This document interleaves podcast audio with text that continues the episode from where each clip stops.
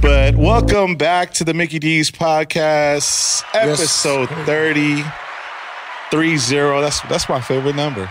Yeah. Why? it is. Yeah. Um, it's my basketball number since Gotcha. I was a, a kid, you know. Um, and then we do have a special guest Oh, special as they come. That's an all the way, all the way Who did you get? He's like across he at? the across the pond. Is that Across that the- is? That the that, term? that the correct term? Yeah, across the pond. Across he, the hop- he pond? hopped the pond. What's the corny terms that with the? Uh, Yeah, that's, that works. that's the one. Across That's the, one. pond. Yeah. Okay.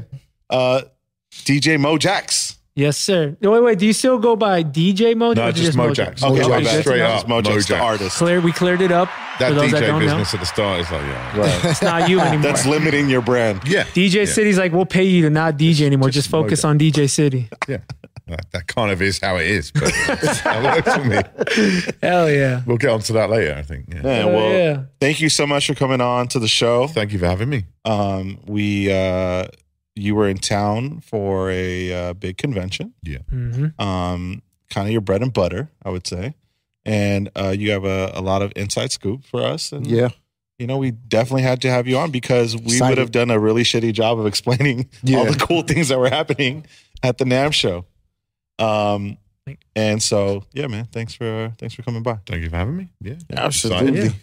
fellas. How are we doing? Uh, We're great. We're great. I'm still breathing, man. I can't weekend. complain. Yeah, Well, how was your weekend? Man, my weekend was eventful.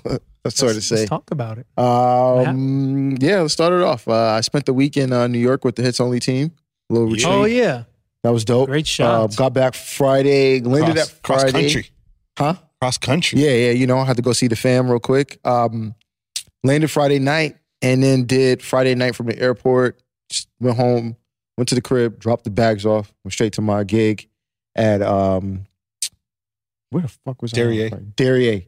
Correct. With, uh, Derriere. Derriere. Yeah, So- yeah, yeah. Real quick, this I had to ask what the correct uh um the correct way to say it. Okay. And I asked someone and I was like, is it really Derriere? And they were like, yeah, it is. And I was like, hmm, okay. I mean, yeah, I, I That was Friday night? That's Friday night, correct. Um, So that was Supreme Team? That was Supreme Team. Okay. Uh, shout out DJ Bad, all those Yep. guys. Um, so that night, Saturday, uh, did tri- Tribe with Night Train. Tight. Afternoon, um, We're over with Night Train after Yeah, two episodes. man. Um, Canceled. I'm going to edit this out. so uh, yeah, Tribe Tribe with Night Train early afternoon. Um, Mid afternoon, I had a private event, and then uh, Saturday night, I opened up for Mickey at Avenue. Yeah. And then Sunday, I was doing Sunset Shore Bar with Night Train again. Man, Tight. So um, I had a full weekend. start charging that dude for all these Man, shout-outs. listen, Yeah, man. Tell him to get off your dick. Yeah, Jesus. man. I, hey, listen, Night Train, I appreciate you, brother. We appreciate Hey, you. we appreciate Thanks, you. I thanks, appreciate Omar. you. All, all, the, all the work you sending my way, man. Keep sending it. Um, Right. But yeah, like I said, my weekend was good, man. Eventful. All the gigs went well. Uh, I had a good time. Tight. Uh, I was in Miami. I was in Miami and Fort Lauderdale. Um, Big week. Yeah, you know, it, it hit me when I was out there. It's like we, we go to a lot. Well, I go to a, a lot of big cities and, and I get a vibe of what's going on and I know who's who and what's what. But I haven't been to Miami since 2016 and it was really eye opening. Um, first and foremost, shout out to DJ Kaz, our uh, DJ City rep out there. That's how we secure bookings on this podcast. Yeah. Just shout out to Shout out to DJ Kaz because and and Chisel. Chisel, um, he he let me crash at his crib in Fort Lauderdale. Um, He's the one that left you a, a drink. And a, Chisel Chisel left me a, a Quest bar and a, a body armor. I was going to check him for you know treating my par- my significant partner Yeah. uh, so well, but you know I'll leave that. he at- took care of me. No, he, he left me set up really nice. He got a really nice uh, crib. But yeah, big ups to those guys. But Kaz, man, he um he showed me around. He took he like I can't think of anybody better uh, or anybody else that can break it down like him. He broke the city down extremely well. Told me who's who, what's what. You know, Miami, and excuse me if I sound ignorant, but Miami is more than just eleven live and uh story. well, more than South Beach. Yeah, yeah, Wynwood, which is where I spent at Wood Tavern with Kaz, and Kaz is like, "Man, don't worry about playing that commercial stuff. Just do what you love to do." They love freestyle out here, the Latin stuff. Um, they love the a '90s house. Like you can really get into, you know, 2000s, '90s hip hop. Just do what you want. It's a patio. People smoke weed and they drink, and it's like there's a. bi- I forgot to take a picture of it. There's a big sign lit up that says "No request." My man Kaz, he's so cold some guy comes up requesting a song and Kaz doesn't say a word. He just like does like shakes his finger no and points at the sign. And then the guy's like, "Oh shit, my bad, bro, my bad, respect." And Kaz just kept it going. He was like, "Man, fuck that We shit, man. They, they, they, act like they don't see that sign." so Kaz is a gangster. But um, so yeah, I had a great time preparing for that set because I can't remember the last time I had a freestyle set or had freestyle in my set like like that. Um, or was given the freedom to do that, not just like tease it. But um, so so I did that, and um, man, they they got they have to be one of the most. And again, I might be ignorant, but they have to Miami and that whole scene has to be one of the most underrated uh, scene for um playing being able to play diverse music and and what I what I mean by that is I guess the a lot I don't think those they don't I don't think they get the credit they deserve because they have so many different cultures along with the um, tourists that come in and they have to cover a lot of different music if they so choose to obviously the booty bass stuff is in their blood it's like playing mustard in LA so they can play that whenever they want but I was really um, intrigued and fascinated with what I saw, what I experienced. And again, Kaz had me bouncing around, um, seeing a lot of different things. Um, obviously, the South Beach scene is way different than the Wynwood scene. Um, Wynwood scene, you got like there's a spot called Wharf, ill, fucking ill as fuck, and it's just like a really sp- um, spread out venue, and you got cornhole, and you got the the grass turf. Um, it was just a really, really dope scene. And they got an even bigger one in Fort Lauderdale. And that shit was filled to the rim. And you know who performed? You know who had a guest performance there? Who? Antonio Brown. So Antonio Brown performed his number one hit. Um, I got a whole lot of money. Is that what it's called? His only hit. Mean? Antonio Brown was just chilling. All of a sudden, Kaz and I are talking. We just hear, I got a whole lot of money. I got a whole, like, hey, all right, performance time. So he, um, apparently he's just running around Florida, just spending money and fucking buying bottles. He, I, I guess he's always at. Dare. Um, he spends a lot of money at Dare. But, um, so yeah, uh, I appreciate Kaz. And, and then I did, um, Kaz and DJ Zaya's, um, MIA radio podcast. Oh yeah, Yeah. And that was dope. Shout out to them, man. yeah, yeah. They it's it's mostly um they they stay focused on Miami and then they bring guys in and they have the guys give their perspective on Miami or what they think or what they know. But they um I I, was, I think it's my first podcast I've ever done. So I you know for those that want to hear a shorter because talking about the LMFAO days and and Redfoo all that can go on for hours and it, there could be hundreds of questions because of his history. But I gave the shortest version I can't I could on that podcast of my connection with them and my story. So if you're interested in that, go check out MIA Radio. and how Um, the Mickey D show kind of came about. Yeah, yeah, I broke. That's right. Yeah, I broke down the Mickey D show, the, Evolution. Mickey D's show. Yeah, yeah. Zaya called it the Mickey War show, and I was like, and even I- I, cringe, and that's me. You know, I was So- like, no. Mickey's listening and text me like, "Damn, that was kind of cringeworthy." And I said, "You know what?" And I didn't want to clack like snap back, and I'm like, "Mickey D's. It's Mickey D's, not Mickey War." Get your shit together. Yeah, no, but um, but those guys are great. Uh, I appreciate the the hospitality, and um, oh, and then I, I went to Dare, and and I and I'm bringing this up because um, Jason Weiss uh, was there, who also in the charge of the Double Down agency out in Philly, and um, he opened and closed for Hollywood DJ Hollywood out in Dare, South Florida, and um, and and the first thing he said to me, well, he mentioned the podcast and and showed us a lot of love and respect. And I'm thinking, and for whatever reason, I'm thinking, uh, you know, this guy's an OG. He's been doing it much longer than than me, and and I think there, are, you know, there's clearly a lot of guys that have been doing it longer than us. Mhm. And it made me think like this is really dope that there's an that there are OGs out there that listen to our podcast because I don't know what you two think, but I, I kind of have the chalked up in my head that the OGs like for to some degree see us a little below them or just just not at their whatever level. So I don't know if they listen to our podcast, like not counting you, Mojack. I don't know if they listen to our, our podcast like that, but I've always seen our podcast for the uninformed and just the new, the you know the newer DJs, so they have some education on um, moving forward with their craft and what they're doing. So this guy, along with um, what's his name, uh, Audio One. I was talking to Audio One today, and another guy's been doing it for like thirty years, and and he's uh he listens to us with a pen and pad, which is really really dope to hear. I'm going to jump in. I, I think your assumption is fundamentally wrong because those who've been in the game that long are in the game because they love DJing, they love DJ Yeah. culture. Those are the people who are going to listen to a podcast about DJ life. Yeah. Uh, I think that's that's something that's really become apparent to me as I've got older and got to know people in the DJ community. Like, yeah, the more, the more, the longer you DJ for, the, the more it demonstrates how much you love it. And yeah, you're going to consume content like this podcast. Like, you're Yeah. going to be all about it because Right. And, well, you I, know, I it's- hope it's they do. fascinating to you. Like, Yeah. I hope they do. You know. Yeah. And um, so yeah, shout out to those guys. But um, yeah, Dare in Fort Lauderdale is amazing. Shout out to Zach Seedman, um, just a real A one guy in this business, and hopefully we'll be doing business with him sooner or later. Hey, we're all in. Well, yeah, we're with it. Um, and I think that wraps up my Miami breakdown. But I really want to show love to those guys because I thoroughly, thoroughly enjoyed that trip and hanging out with all those DJs and connecting with them. Yeah, it was dope to kind of follow your what everywhere you're bouncing around. You were covering a lot of Yeah. ground out there, Yeah. and you know we followed, of course, through the stories, and then uh, listening to the podcast. You know, Mhm. it, beyond our rotation that we have of podcasts, sometimes it's hard to get into it, but you know. Listening to their pod, definitely go check them out. I think it's MIA Radio, right? MIA Radio, uh, yep. So go check that out. It's a great, great episode. I'm sure uh, the rest of their episodes are great as well. hmm Um, I'll cover my stuff real quick to link us back up to Mojax. Sorry for uh, you know, you got to listen to all our, our nonsense here. But uh, this last weekend, uh, just had yeah, I was at Avenue on Saturday night.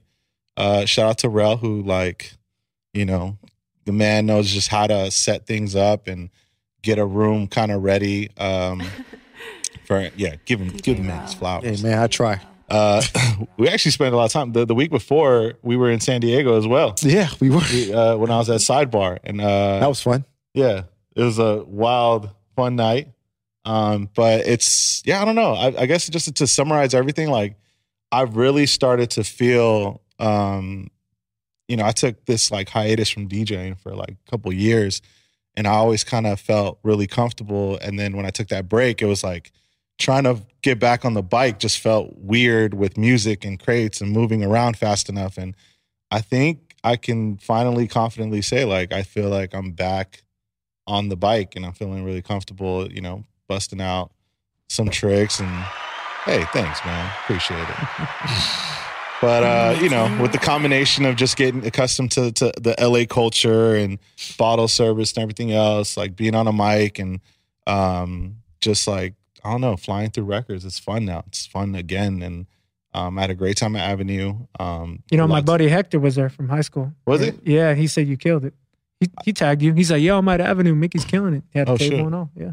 I got I got I got to check those tags.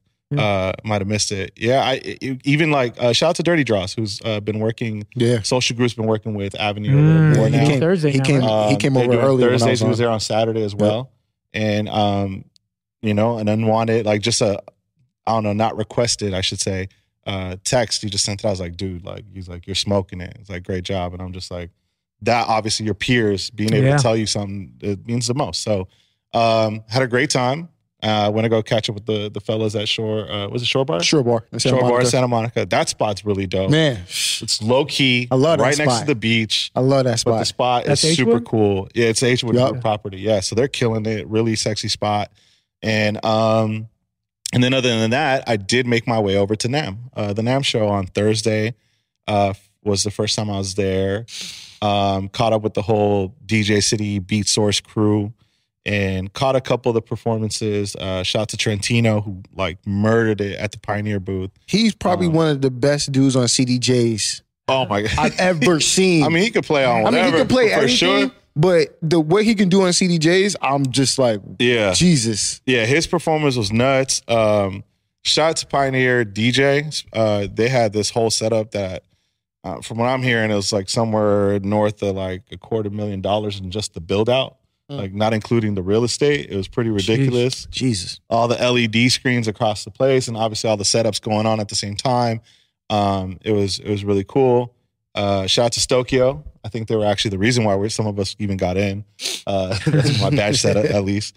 Uh, and uh, Big Once, Kid Cut Up, Uh, yeah. you know those guys and uh man i will say this there was a ton of djs of all experience levels who did come up to me and and show love for the pod. Hey now. so respect Hey, to them mad, mad love to them. Um that really is uh you know similar to your sets knowing that they're willing to tolerate our nonsense and our our uh, relationship and our conversations is like Yeah. that's the biggest compliment of all. So they're willing to listen to us. Great. And then, uh, of course, there were some dope things introduced and features.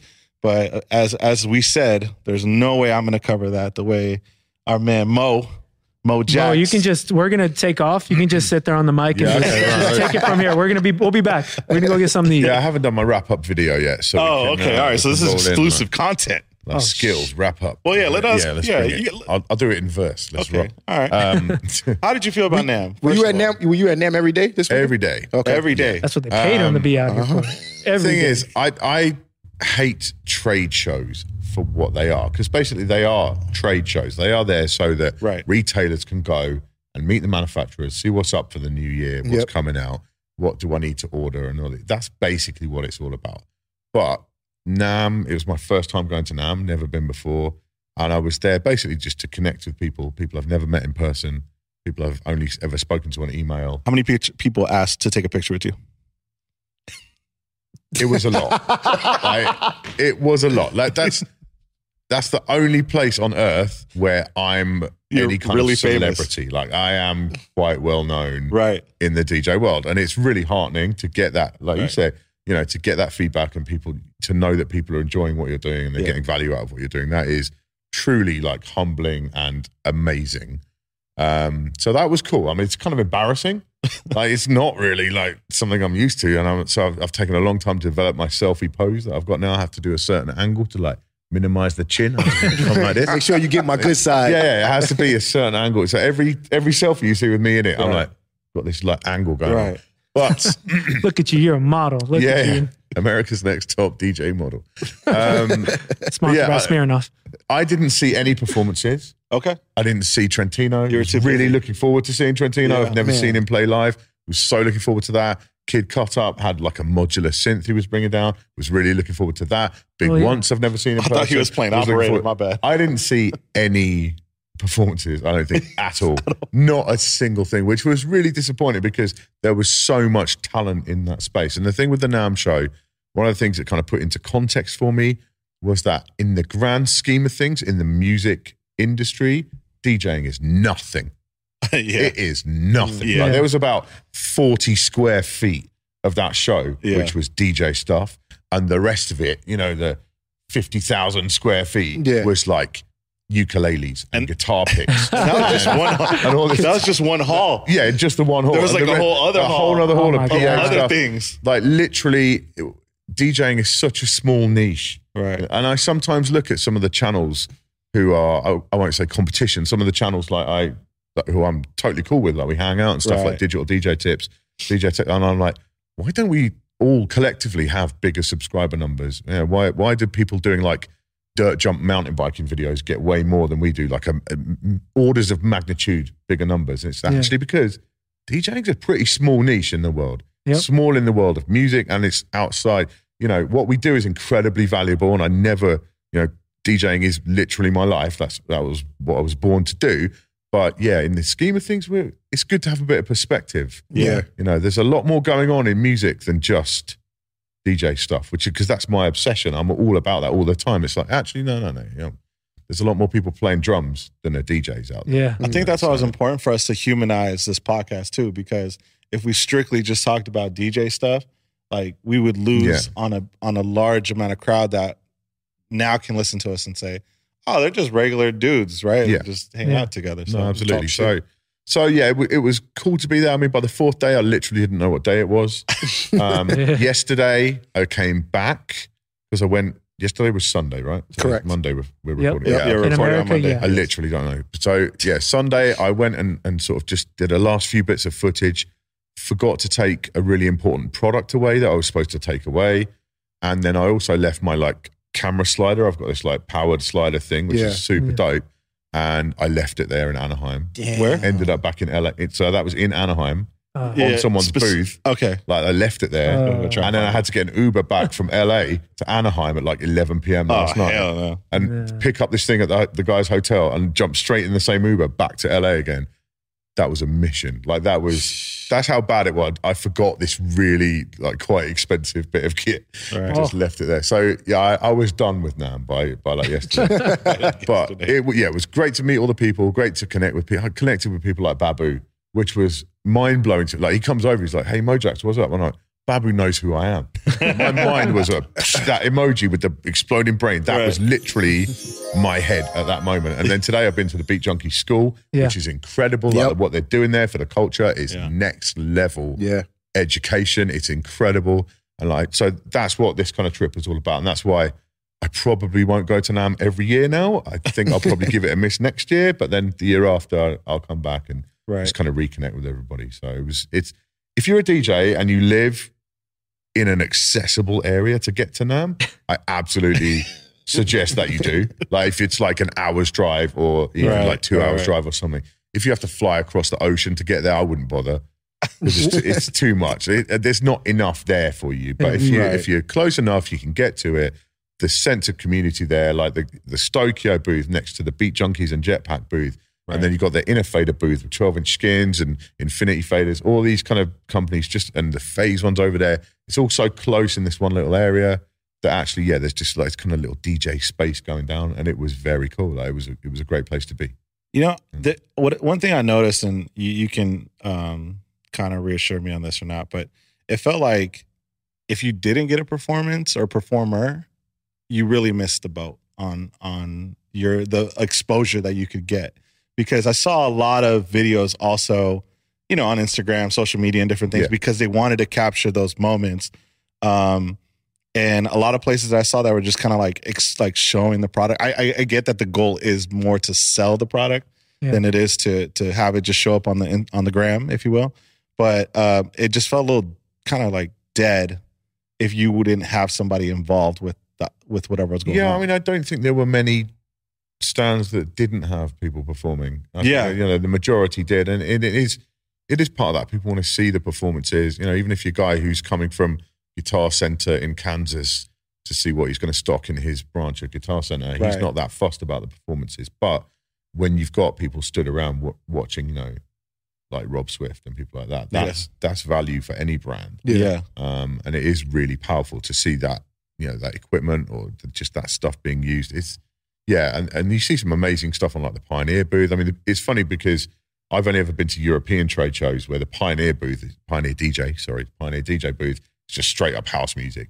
You might have like one guy playing UK garage or one guy playing drum and bass, but basically it's all house and techno the whole Yeah. time. Mm. But over here, the Pioneer DJ booth, loads of like more open format kind of vibes, Yeah. three style kind of feels to it, and it's Yeah. it's interesting because those performances they do book them for the audience at the show. They don't book them for the socials. They book them for the people who are there. And Yeah. obviously they were expecting a lot of you know people with wider taste to be at the at the NAMM show. And I think that Mm. reflects well on the NAMM show. That yeah, it's not it's not just about one kind of music and one style. So I imagine just from a networking perspective, it w- it would have been worth the trip for a lot of these guys that don't live in LA. And it's like I if, like I understand what you're saying about probably not worth making the long trip to see all the equipment, but you know, it, out here in America, well, let me just specify in in LA. One of the biggest networking opportunities or just connecting with DJs used to be the Scam Christmas party. Mhm. I didn't even realize it. They I don't even think they had one this past Christmas, right? You weren't invited. No, but usually, usually see, I, for damn sure wasn't invited. I never am.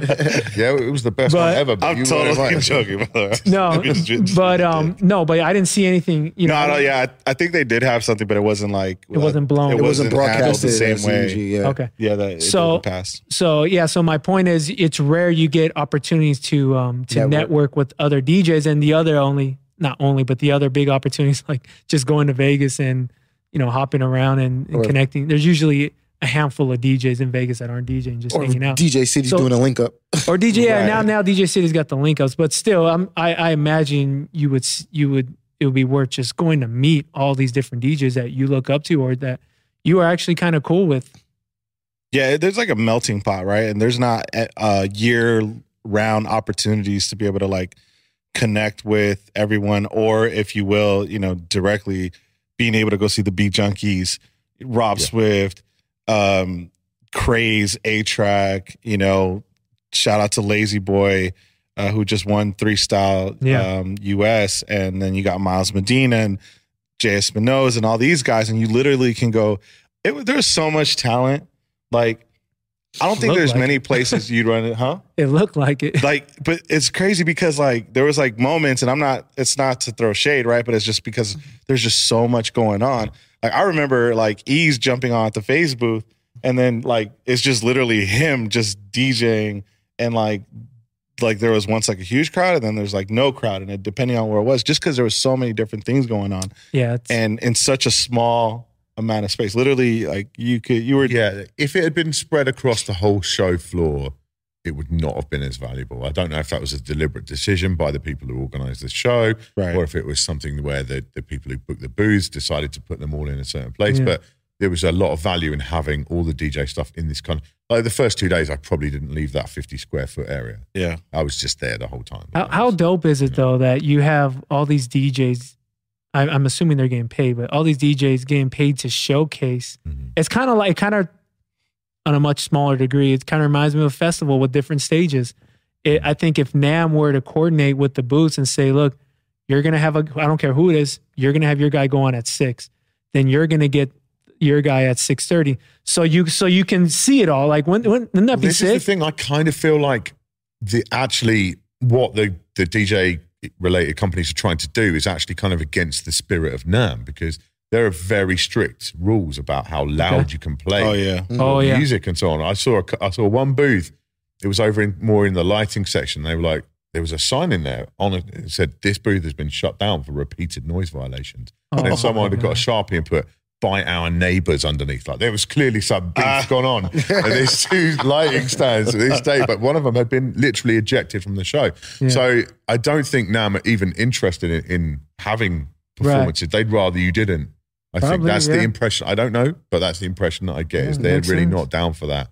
Um, and I think if some of those booths, like the yeah the Stokyo booth, had been in a different part of the show, they might have had some issues because they were making quite a lot of noise pretty much the whole week. The whole So it's yeah, I, I'm not sure. Again, it's trade. I don't like trade. I love connecting with other DJs. I love Yeah. that opportunity. That's why I love the DJ City link ups. Every single one I've been to around the world has been amazing. I just don't like trade, Trade shows. shows. I don't like that environment Yeah. very much. I'd rather have a link up kind of environment. That's that Yeah. makes me more comfortable. But it's it's all there for you know you're there for business. That's what it's all about, really. yeah and So- oh go ahead. Sorry, sorry, I was gonna. Uh, so out of the four, the, the all the four days that you were there, I'm sure you were there from start to finish. How many products did you actually get to check out? Um, first day, I was kind of focused on the phase thing because that Mhm. was the thing that excited me the most. I mean, this is the thing I kind of sort of cheated this year because at well this year, but you know, I I cheated because I was in Miami. Yeah. Over the weekend prior to NAMM, I went to Fort Lauderdale to get wined and dined by In Music, who have been on DJ Rane, Yeah. Numark, and all these other brands. And myself and all these other YouTube creators um, all went and hung out in Fort Lauderdale. Um, And luckily, they didn't make us go and explore the nightlife. They were like, "Yo, do what you want, just chill." I'm sure if we wanted to go party at Live or something, we could have done, but they were like, "No, do what you want." And we were working like 16 hour days. Sheesh. Well, I was trying to get videos cut. Like some Yeah, of the guys, yeah. are more, they do it in a more time efficient way than me. But I like all my fancy B roll, and that shit takes time. So yeah, I was up till like 2 a.m. editing every night. But yeah, so I was there. And so actually, the really big releases of the show, of the NAMM show, I'd already locked off videos out the door before I even got to NAMM. Mm. Yeah. You know, the Denon stuff, the new Rane mixer, that Nice. was the big news of the show. And that was, I'd done it. So actually, when it came to new stuff there, there was, yeah, the Phase Serato thing, which we can get into maybe a bit later on in a bit more detail. There Yeah. was the the new Pioneer mixer, um, which is very kind of house and techno orientated. Like personally, I think it's really dope. The six the channel six joint? channel, yeah big rotary isolator, loads of ways of working with effects. It's a really exciting product. It's like thirty one hundred bucks, something like that, which is not completely two pairs of shoes insane. Yeah, it's Matt like Park. one and a half pairs of shoes in here. Couple Um, cactus jacks. so it's not not too bad, but like, yeah, it's it's not really for our audience necessarily, Right. but it's certainly something that I'll be very interested to check out later on. Unfortunately, eh, what something went wrong with I didn't get a unit beforehand to like do a preview video or anything, so I haven't been able to cover it in detail, but I definitely will because I think it's dope. Um, but yeah, the, the actual big stuff would I'd already covered, already you know done and done and dusted, and yeah, So, so wait, th- that you've already posted that one. yeah, all all that, all the Rane stuff, all the I did Right. like did it one and a half videos a day for like four days. Like, So, just so let me ask it you out. this though: When do you think it'll affect the search of those products that you did that you covered in Fort Lauderdale? Because if if people are gonna say, "I want to see what happened at NAMM," they're gonna put in NAMM and they're gonna see those products the uh, reviewed, as opposed to seeing what you already covered a week before. No, that. because that stuff was there as well, and like they did it well. So they had like Craze come through yeah, and perform in their, you know, on the Rane at the big Junkies booth and in the Rane place, and they had A-Trak come through and perform in the Rane place. Yeah. So I my neck my wrap up video is going to have on footage that I haven't put out yet of Craze and A-Trak rocking on that new Rane mixer. Boom. So oh, nice. you know they know what they're doing. This inMusic company, they they they are really good people. They really care. Like there's some guys who go back 30 years in the game, like this guy Chris Roman, who's in charge of the Rane project. Now they kind of you know bought out Rane a few years ago. Um, they go back. They know what they're doing, but they they are good people and they care about the culture. Like they they really do.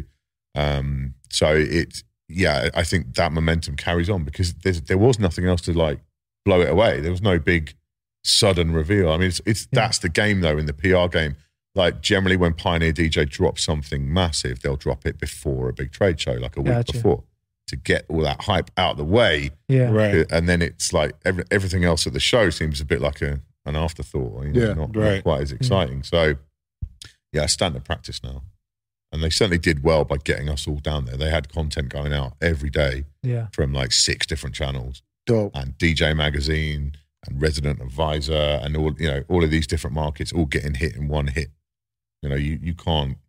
I mean, they did pay for it obviously because they paid to have us in Miami, but you know that's the kind of PR that, that that's what they were looking for, and, and that's what they got, and it deservedly so because the products are really good. But as always, I will hold off my judgment until I've actually played with that stuff. That's why my stuff is always a first look video. If I've only just played with it, it's a first look. I can't review something I've only spent an hour with. You Yeah. just have a No. bunch of equipment at your house. I'm sure you probably have Yeah. storage. What, you No, flip, no, you flipping all this shit? Like, no, there is this kind of myth that I I get to keep all this stuff, and Yeah. I generally don't. Like most of it goes back after like ninety days. so so Pioneer will say, "Hey, we got this new product. We want you to do a yeah, Your review on it. Okay. and I, so generally I'll do i if it's an important product, I'll do a first look, then I'll keep it around for like a couple of months, really get to know it, take it out to gigs if I possibly can. Like Yeah. unless it's like a giant controller or something, I'll generally take it out, Yeah. and then it'll go back. Do you have any um like a prized product?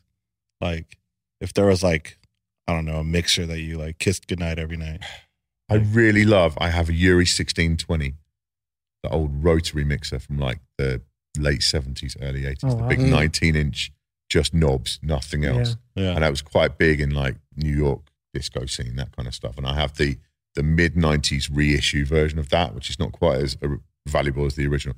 And I deeply love that, but I never use it because when I actually DJ, even if I'm playing house, I want a crossfader, I want an echo, I want that's just how I play but as an object, it's the most beautiful, like 70s aesthetic, big. It looks like a tank. Like it's just a beautiful thing. Man, So I love that. And on the other hand, and this is like my little kind of secret piece, the DJM 2000, Pioneer DJM 2000, Mm. Yeah. which everybody hates.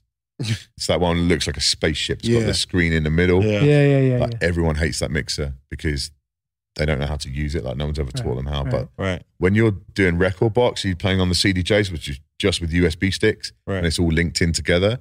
Like that central screen, you can get a loop going off of one channel, off one deck. Loop, it's fully synced up. You just loop it up, and then you can chop that loop up on the fly Wow. to like do the snare, to do whatever you want. Record you chopping it up, and then send it to another channel, and it's What? synced up with the one that's playing originally. Holy so shit. basically, you're running like three decks. If you've got three decks going, you're running four decks. It is fire. Have you seen anybody mixer. body that live? Yeah, Eric Murillo from Oh, Real to mm, Real. of. Like, he, that was his mixer of choice for the longest time. Right, right. He murders that mixer every time. Like it's, yeah, that, that's my like little secret love is the DJM 2000 because You have one of no those at the one crib? likes it, but I, You have one of those at the Yeah, I crib? got that one. I, I bought that in the both right- of those. That I one. bought. Like, that's the thing. I didn't, I didn't, didn't get either of those hooked up. I bought both of those um, just because I used them and kind of fell in love with them. Yeah. You know, but Mm. that's I just I- want somebody to describe me like he just described this, this last Wow. two products. Um, after so after after your weekend in, about in Fort Lauderdale, after your weekend at NAMM, yeah. I know you didn't have uh, a lot of, of uh, time to really like experience these new products or whatever. But what is the number one product that you're looking forward to Oh, reviewing let's and go, checking we'll come out? back to the phase, right? The phase thing. Quite famously, my review of phase, it took me a long time to do. I got a set like the week before everyone got theirs because you know I did the pre-order thing, Mhm. right? right. So everyone put And their money delayed down. and everything. right. Everyone was waiting. Phase could not wait. They could not hold that thing off. They had to give people what they'd paid for because people had paid money for that. Yeah. Yeah. And they dropped it and it turned up and it was hot garbage. and it was like, this is dreadful. Like, Yeah. I can't, I can't review this. Because basically, if something, we curse on here, right? Sure, Yeah. sure. If something's like complete shit, I don't review it because I don't want to put that negative vibe out in the world. I'd rather Yeah. just review good stuff. Yeah. Stuff. Yeah. So anything you see on my channel, So, so do you do you tell them like, hey, Yeah. I, I just can't do, Yeah. I can't, I don't and I'll like just it. send it back or whatever, like anything like that. And and yeah, because so there's there's not enough time for that. I'd rather just review stuff that's good. And so anything you see me reviewing, it's got some good positive stuff about it. Phase in that first moment when I plugged it in, I was like, "This, no one should buy this. This is shit." And but the good thing, you know, I knew the people behind it. I'd been to their office. We did a first look on DJ City. Yeah. But on the on the other hand, I'm like, if this is complete shit, not only that makes me look bad because I kind of went and co-signed this Right. when it was a prototype, and, and Yeah. now I'm going to have to say it's shit. That that just looks terrible. And so I was going back and forth with with the guys in France, and then they came with new firmware, and it got a bit better. And then they came slowly with more firmware, and it got a bit better. And so it took me like three months, and I was testing it all the time, uh, gigging with it all the time, feeding back to them like Yeah. what was what was working, what wasn't. I was trying beta versions of firmware, all this kind of stuff, and it's like it got to the point where I could review it and I could say, look, this is not for everybody. If you want something that works every time, like I keep saying this, the Anchorman, the Sex Panther thing, 60% of the time, and it works every time. right? And that was phase for that was it at that point. It was still at that stage where literally 40% of the time you could not trust it Yeah. and it, the batteries would do weird stuff and, and it would just wouldn't work properly and it kept going into internal mode in Serato and it was just a problem but when it worked it was like witchcraft Yeah. it was like the hotness like just like magic and, and it to be honest because again we might come around to this but I the last few years I've gone two ways with technology I've either been playing off a USB stick and SD card Mhm. no laptop or 45s like, that's my two things I've been doing for the Yeah. last few Okay. years 2019, as soon as Phase turned up to me in like, I don't know, March or whenever it was, I played on Serato and turntables the whole year. Mm. Like literally, New Year's Eve was my last gig, turntables and Serato with Yeah. Phase because it got me back on that whole Serato thing. Nice. Like this is why. So this development is Phase are now in partnership with Serato right. Ah. and it's going to be basically like the Rane 12s. It's going to be internal mode. So you don't use the DVS control signal. Yeah. It's going to be reading phase as if it's a MIDI controller. Mm. And so it should, in theory, make everything super tight, lower the latency down. Hopefully, it will help with the drift because there's a bit of cue point drift with it as well. Hopefully, that's going to improve. And they're going to be able to do other cool stuff like maybe, I don't know, like send the color of your current cue point to the Phase. So the LED on top is like, Oh. this kind of stuff there that's where the potential starts and i've been publicly and privately saying to serato please like work with these guys make this happen Yeah. because if it's got me using serato again all year after not really using it very much at all Right. then that's got to be good for serato Absolutely. so eh, and i'm i don't know the numbers but my guess is like 80% of people who use phase are serato users Mm. so it just, and I'm Sure. sure they could do the same kind of thing with rekordbox and Traktor later on. But Sure. for me, it's it's going to help keep people on Serato, help new people come to Serato, because yeah, when it does work, it is magic. So if it can work 95% of the time, I'm totally good. All the time. Yeah. you know. But what what came out of my review was, I was I was not negative. I was still I was hopeful for it. I was like, look, I know these guys are going to get it better. They're going to make it work Yeah. and uh, but it was still like yeah if you don't want to mess with stuff and be like a tester don't buy it right now right. and Phase shared that they cross posted that. They put it on all their socials. Yeah, respect that. and yeah. you got to respect that. Like Yeah. they was they were basically saying, yeah, we know, hands Right. up. Like Mojax is not talking shit. Like this is we agree and we feel like that too. And they got a lot of respect for reposting that, Mm. A lot of res- and deservedly so because not Yeah. a lot of companies would have would have done so. And so yeah, I think that's that's put them in good stead. And I I just I really hope it comes off and, and becomes the stable product that it should because as I say, when it works, yeah, it's like So let me witchcraft. so let me ask you: Is it just a new? So let's say I have the the phases now. yeah. Are they just releasing a new firmware to Yeah, allow to everybody just- gets so, it for so free. it's not like a new whole No, no. thing you got Again, get? though, if they'd done that, if they'd have made you buy a new one to use this update, Yeah. I would have ended them. you done. Like you out. you don't And- change your jersey Perfect, number as soon Yeah. as you But join. I actually said that in my review as well. I said, look, if they don't fix this hardware right now, Yeah. then they are done in the industry because no one would ever trust them again. Right. Absolutely. And they so they had to do it, and they've done it. They've done it. It, well, it hasn't come out yet. It will, but you know, they're sticking to that. They're keeping that original hardware going. If you bought it, if you pre-ordered it a year before it came out, you get the update. If you buy it tomorrow, you get the update. It's like Dope. upgrade. You get the update. You get the update. Everyone gets the update. when are they? Hey, are that's you, how do you is. know um, when they were when they're looking to release the new update? It could take a while. They're, Okay. they're pretty slow. Yeah. But I'd rather they were slow Rather and take got their it right. time. yeah, right. Yeah, and work with Serato closely. And Serato are not always the quickest to release things either. So, I'd, as I say, it, right now for me, I use it loads. It works great hmm nearly all the time now. The, the last update before Christmas was a big improvement. So, Yeah.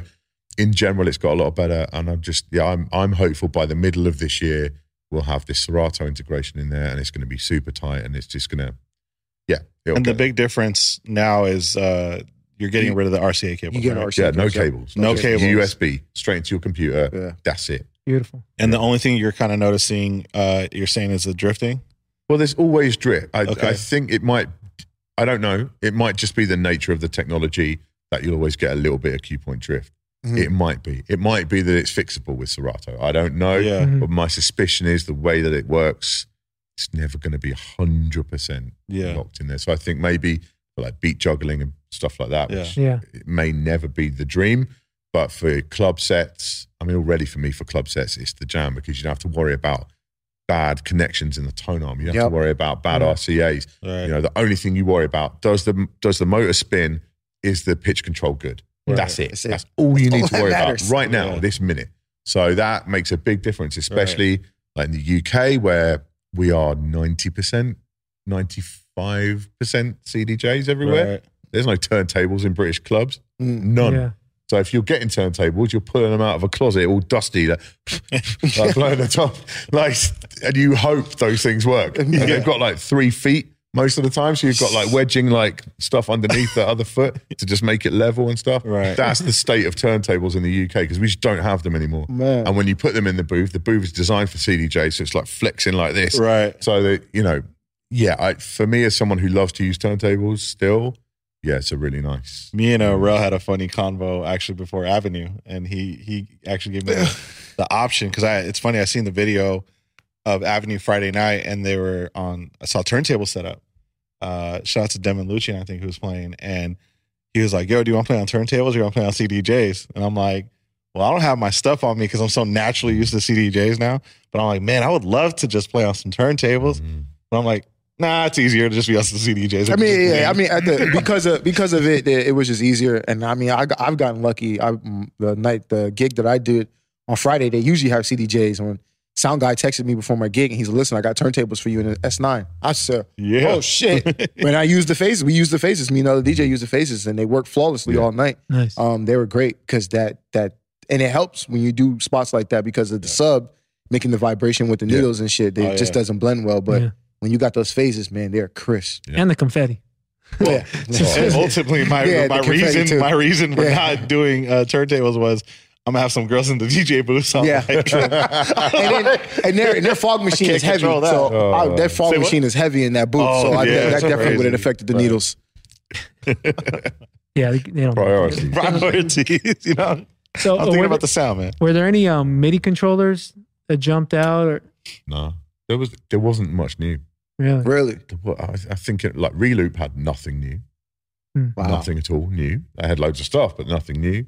Um, There was goes that phase sponsor. the Yeah. phase booth the most was it packed all Phase booth was popping the whole time. Oh, Yeah, yeah, yeah. because they actually had a, a, a really early version of that that you could try. Yeah. The new firmware, like it's, it's How many totally not ready setups did that they you have? try. They had like two setups that you could Oh, try okay. with that, Yeah, on off it. to the side while somebody was and that performing. was really Yeah. good. So that was dope. But yeah, there, there was nothing. You know, Pioneer, Pioneer. just had the mixer. That Yeah. was all they had.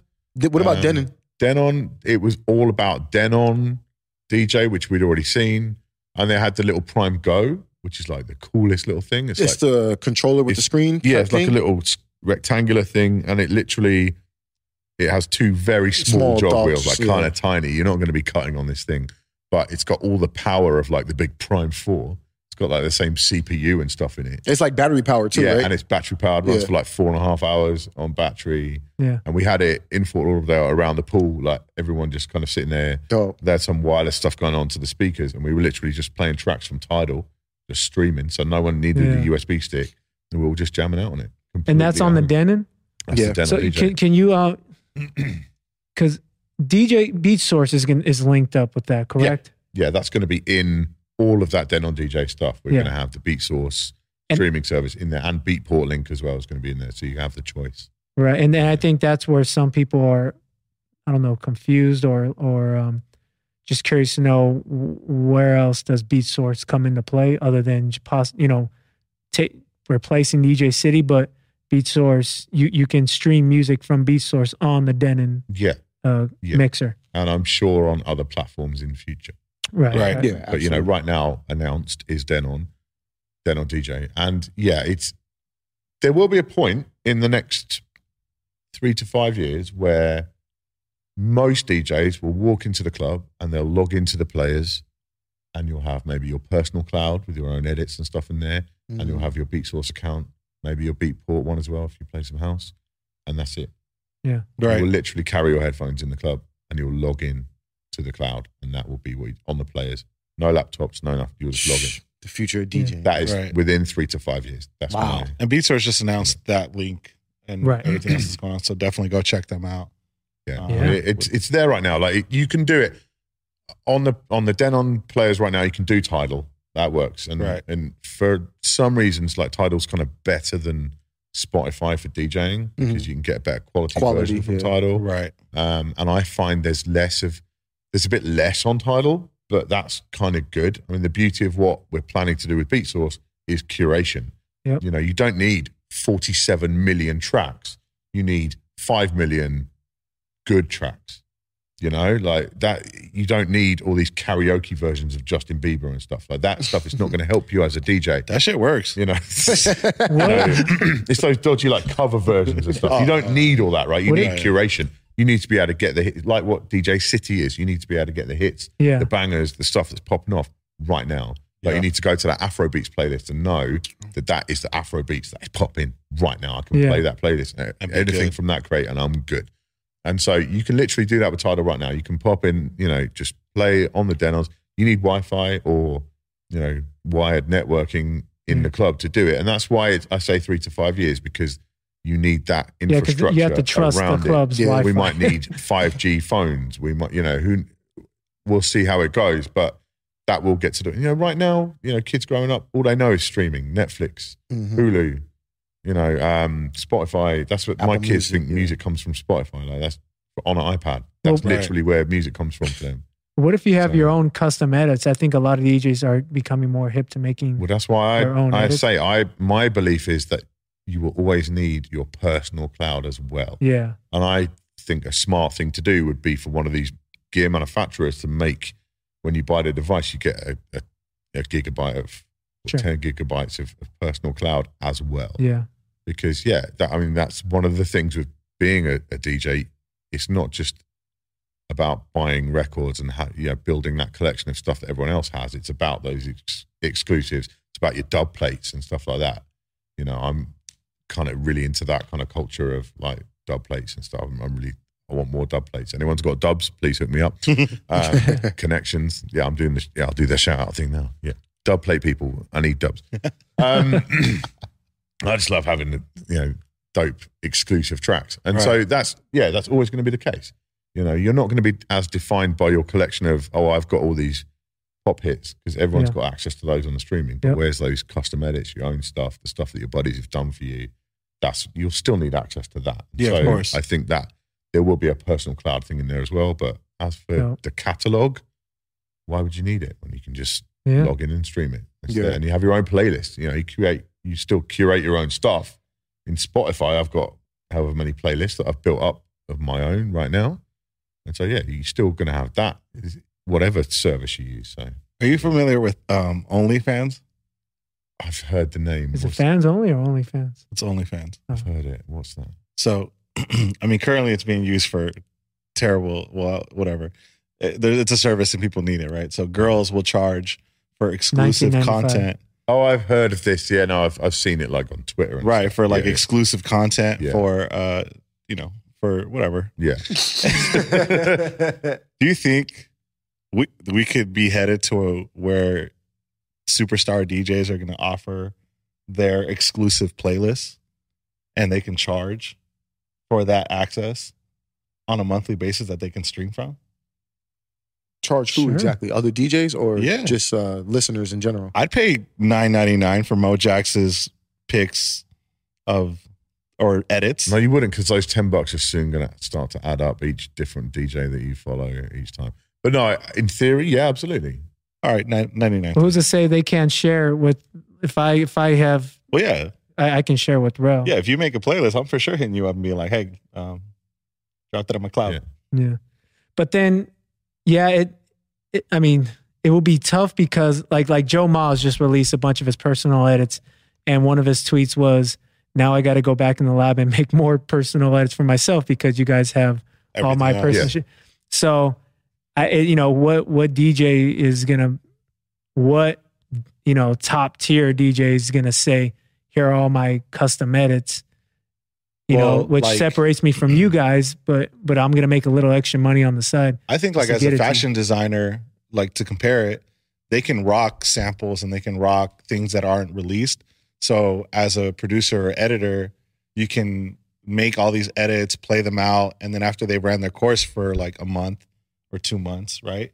Now Yeah. you drop those to the public Yeah. and here's access to my exclusive content. Mhm. And then your next wave, it just follows through, right? Because music Yeah. in general already, unless it's timeless edits, like they're not gonna, you know, you're, they might not live in your set forever, But that's Bandcamp, though. That already exists. right?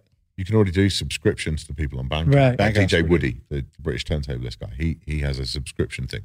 You get all this new stuff each time it comes out, and that's a great way of connecting directly with the artist and giving them money directly without going through any other intermediary. So that already and and actually you can stream your stuff on the Bandcamp app. You don't even need to download it.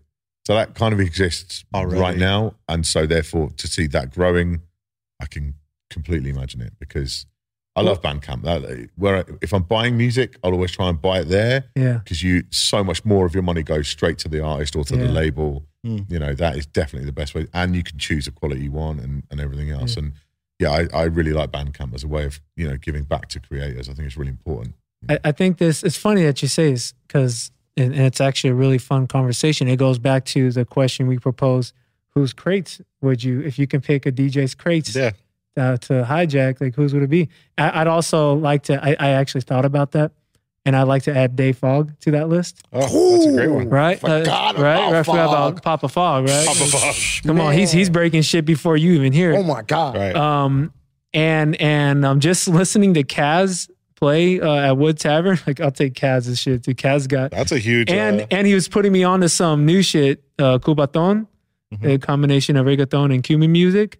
And plus, Wow. you know, you obviously you know about the Dembow, check this Dembow.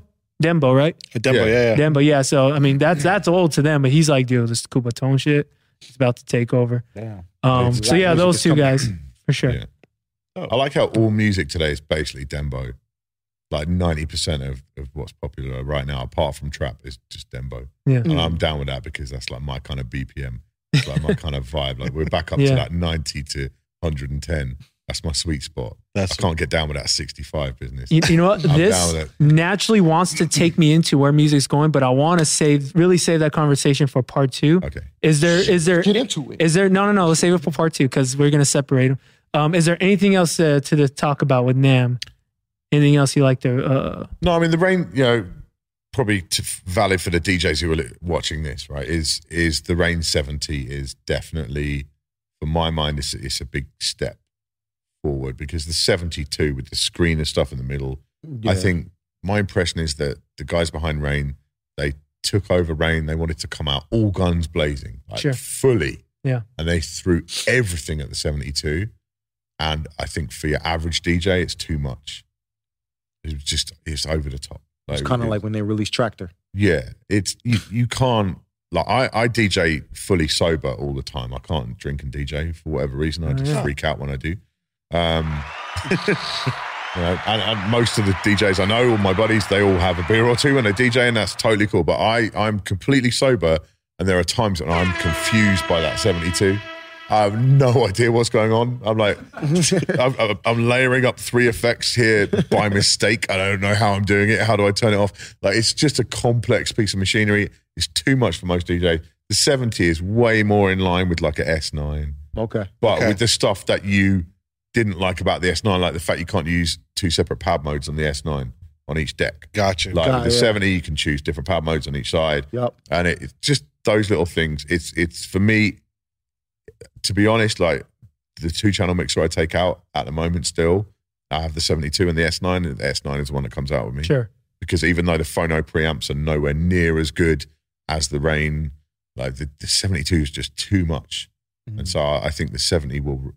I'm, I'm sure they'll take back the seventy two. I'll have a seventy instead. And that'll be the one I start taking out to gigs. Let me let me ask you this real quick.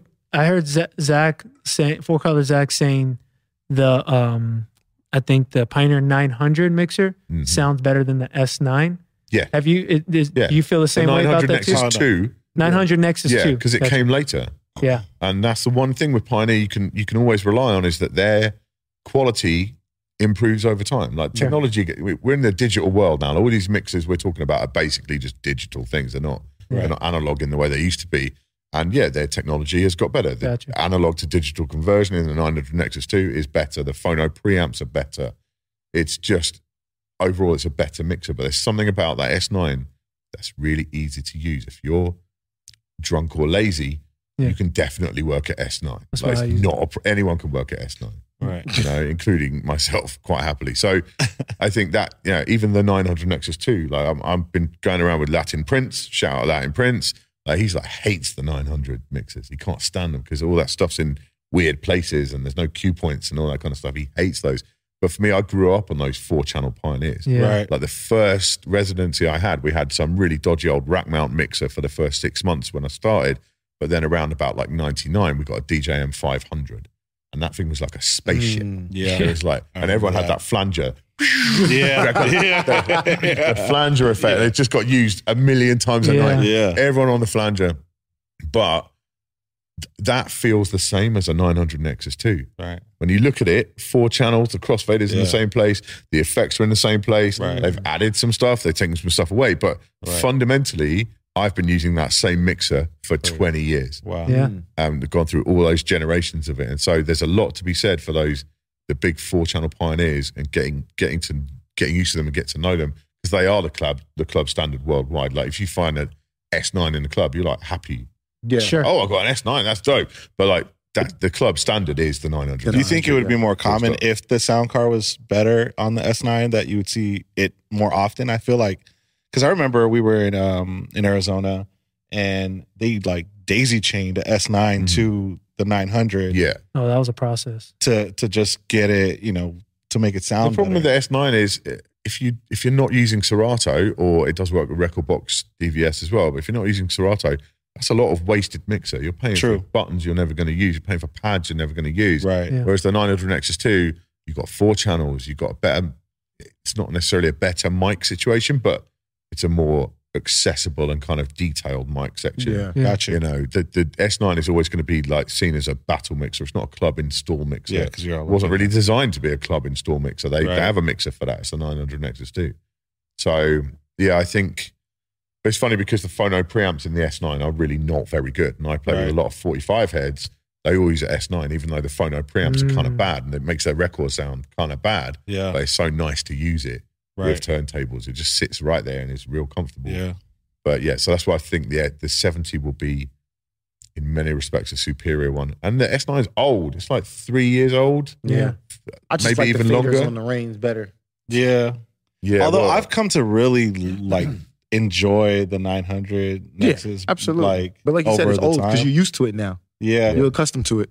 And I finally had an SP1. Jesus. Yeah, I mean that's the thing when you're using those the big four channels, you do need to bring an SP1 or the new XP2 or something like that, Yeah. unless you want to be riding those keyboard shortcuts all night, which that's a bit old school right now. Like I used Right. to do that back. I, s- I still have the keyboard shortcut thing, Yeah. Right. like the cover on the Yeah. keys, Yeah. um, because it's like yeah, I, and but most of them muscle memory by now. Like Right. edit the edit the grid, it's like Control V. Yeah. I don't even know, but I could do it. With my It's a little hand tougher on that new laptop too, because it's Yeah, like, oh, the man. keys are like the, the, the flat one. I'm Yeah. struggling when I'm using that. I'm like, man. just Yeah. press them all. Well, I'm Windows now, so you know. Ah. I'm used to that. Why? Let's talk about that. Why? Yeah. No, that's that's strikingly um, interesting. Well, basically, it's German company Schenker who make They threw your bag. audio. it's not how it works. they they make a lot of gaming laptops and that kind of vibe, like that kind of stuff. And they also have this audio kind of division. They make audio laptops. And there's this guy RK who's he's like a mad technology DJ. Like he runs, he does VR things and like hooks up Ableton to 17 different things with Pro Tools and all. It, it does live visuals and madness, right? Just hmm. fully tech guy. And he he's working with this company. He's like, let me send you a Windows this Windows machine, see what you think. And at the time, this is going back a year now. I was rocking my 2011 MacBook Pro. Okay. 2011. That's an old Mm. laptop. Yeah. Like, it doesn't even have USB three ports, let alone the new ports. Right? It's Right. old as hell, uh, but it still works. right. You know, because that's one thing you say for Macs.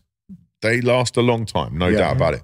But I'm looking at the new range of, of MacBook Pros and like the 2018, the 2019, 2017, all of those since the 2015 MacBook Pro, that was like the peak. And then they had that peak. Garbage new keyboard, that flat keyboard, Yeah. Yeah. which dies if you like get one crumb within about 20 feet of it, it's dead, it's done, shut feet, it down, just- keyboard finished Just ah, ah. take your take your take your laptop to the Mac store and get a whole new top case because you've got one crumb twenty foot from your Z key. Bun that seriously. Oh, so so you know, I'm, I've always been an Apple guy. Like it's always been me. Like, I love it. But those keyboards were just dreadful, and they had to extend the warranty on them and all that. They had to do all that, and so I was not looking to drop upwards of two thousand Yeah. bucks on a machine which is pretty much guaranteed to die at some point pretty soon. Like, that's not a good look. And I don't really want to spend 2000 bucks on a laptop to take to the club that's going to get like beer thrown at it and just, you know, not like get drinks thrown at me. You know what I'm saying? though? Like, it's, it's in we'll a, play better music. We won't have this problem. it's in a pretty bad environment for a laptop. It's not in the best place, right? Okay, and I'm, fair. and that's a lot of money. Like, yeah, you can get insurance or whatever, but that's it's a lot of money to drop for a DJ laptop. Are And your not a lot laptops of- insured? Sorry to Uh, you no, off. I No, no, I got good it. no, no. Renter's insurance. out of it. All right. all right. I'm, Yeah. just, I'm just curious. it's it's Maybe we need to bring awareness. it's a risky You're a place to smart keep man. a laptop, right? So Yeah. Like I, I didn't want to spend that kind of money on it. And it was just like, okay, this is a perfect time. So now is the time I'll try this Windows machine. And I really hate Windows. Yeah. Like my last time using Windows properly was like Windows XP days, like long time ago. Yeah. The good old And- days. And it, I still hate Windows. Can't lie. Like it's it's ugly as sin. like you want to slap the ugly out of it. What else do you not like about Windows? It's it's clunky. Like it's got all this like extra stuff on the top to make it look nice. But as soon as you go like right click three times, you right click three times into a menu, and suddenly you're back in Windows XP again. It's like this is not working. But here's the crucial factor: once you've got Serato open full screen, you can't tell the difference. You cannot like it. Just it's your Serato box you know and i've always been very stringent on having a dj laptop. I do not think you should be like keeping your family photos on your dj laptop. I don't think you should be running a business from your dj laptop. Your dj laptop should be your dj laptop. Shouldn't have yeah. OnlyFans on your DJ laptop. yeah exactly you know. Don't be rocking your social media business on there. Keep that to yourself. So yeah and I, so for me once that went and it's you know it's like 1500 euros so maybe what 1700 bucks something like that. It's got one super fast ssd like 256 then it's got a, a terabyte ssd i can replace that i can upgrade the ram like you can't do any of that that with a new, new recent mac yeah. cannot Yeah. get into it at all and so I, I used I've used it for pretty much a year, and I'm totally happy with it. But here's the the kicker now is I have a 2019 16 inch MacBook Pro. Yeah. Which I got for video editing on the road because that machine, the Windows machine's got like internal, you know, the standard built-in graphics. It can't handle video. It's not designed for this. Literally, it's in the name. It's called the Audio Edition Slim or whatever. Like, it's not a video machine. So I've got this 2019 beautiful 16-inch MacBook Pro. It's lovely. I would never buy it for DJing. No, I, no way. I'll, I'll be Windows for DJing now. That's it. I'm I'm there. Hmm. Like this new Mac works beautifully for DJing, Yeah. but it's the base model's 2400 bucks with a Yeah. 500 500 gig drive in it. And obviously, with streaming, maybe we're not going to need as much storage. You know, that's going to go down. But Yeah. still, it's mad money for this laptop. It's just ridiculous. Yeah. And it, it's great for video editing, but for DJing, you don't need it. Serato one, runs great on this Windows machine that's about half the price. Yeah. And so I can't. So I'm just, I'm going to stick to Windows for, for DJing. I really am. Like, latency's there. Like, it's pretty much on, on point with the Macs. Like, Macs have always had really good audio side, like the audio drivers, the core audio stuff's always been really good. But I've not had any issues with like, drivers. I've had no, not a single crash in a whole year. And as I say, I've used a laptop and Serato more this year than I have in the last three years, probably combined. Yeah. And this laptop has been 100% stable for me. You know, the graphics in Windows are ugly, like it doesn't scale very well and all that kind of stuff. But again, once you've got once you've got Serato open or rekordbox open, who cares? Like full screen, you don't notice the difference. Hmm? Yeah. So yeah, I, I was honestly like pretty surprised about that. The problem is though with Windows, I can't, unlike with a Mac, I can't say this is the laptop you should buy because that's a German company. I don't think they're that hard, that that easy to get hold of in the US. So which laptop, which PC, Windows machine do I recommend for US buyers? I don't know Yeah. because I haven't tried any of the 765 million Windows laptops that are available at Best Buy right now. Yeah. So that's where it becomes tricky. And I, I need to review more. Like I need to get some really mainstream ones like Dell and HP and stuff like that and Yeah. test them out. Because there have been issues with Windows in the past. Like I think traditionally Serato's performed better on Mac than it has on Windows. I think. Not been a Windows user before, but that's the impression I've got. So I'm still testing. I'm still trying to figure out this landscape. Like maybe the maybe the Microsoft laptops, you know, they've got those Surface laptops. Maybe that's the next thing to test. Right. Because you mm. can get them worldwide. Right. If I The, can sur- and the surface, those. the small ones are like the the. No, they uh, do like a one that's called the Surface they're laptop. thin, right? It's thin. Yeah. Yeah. it's just a nice laptop basically made by Microsoft. So No, maybe I'm thinking of weight too. Like you have to factor in what what, what you got. You know, you're carrying around. How much? yeah. I mean, the much does it 16 inch one is really great, but it's yeah, it's big and it's heavy. Right. Um, and it, it don't. It is a lovely machine. The scre- the Retina screens are beautiful, Mhm. and it's got a proper keyboard again. They've got gone back to that old design of keyboard on this latest model. So I Mm. figure they'll probably redesign the whole range next year and have the old keyboard back again, which is great. But and yeah, I'm living that dongle life now with that one as well. So everything's got to have a dongle or a USB C cable Yeah. or yeah. whatever. And yeah, you can get good cables, but it's just another thing to think about. Like this Yeah. Windows machine's got two regular USB ports on it Boom. as well as a USB C. So I can just rock up any old cable, boom, in it goes. so yeah, I, I if you'd have asked me in 2018, would I be saying that at the end of 2019? I, I would Hell not have no, thought so no in a million chance. years. But Yeah. I'm, I'm really happy with it. So yeah, Yep. Windows. It's all about perspective, huh? Don't be scared of Windows. It's, it might be the time. All right. Well, Yeah. that does it for uh, part one. part one of this. Um, part two, we're going to get into a little bit more of uh, uh, what Mojax does.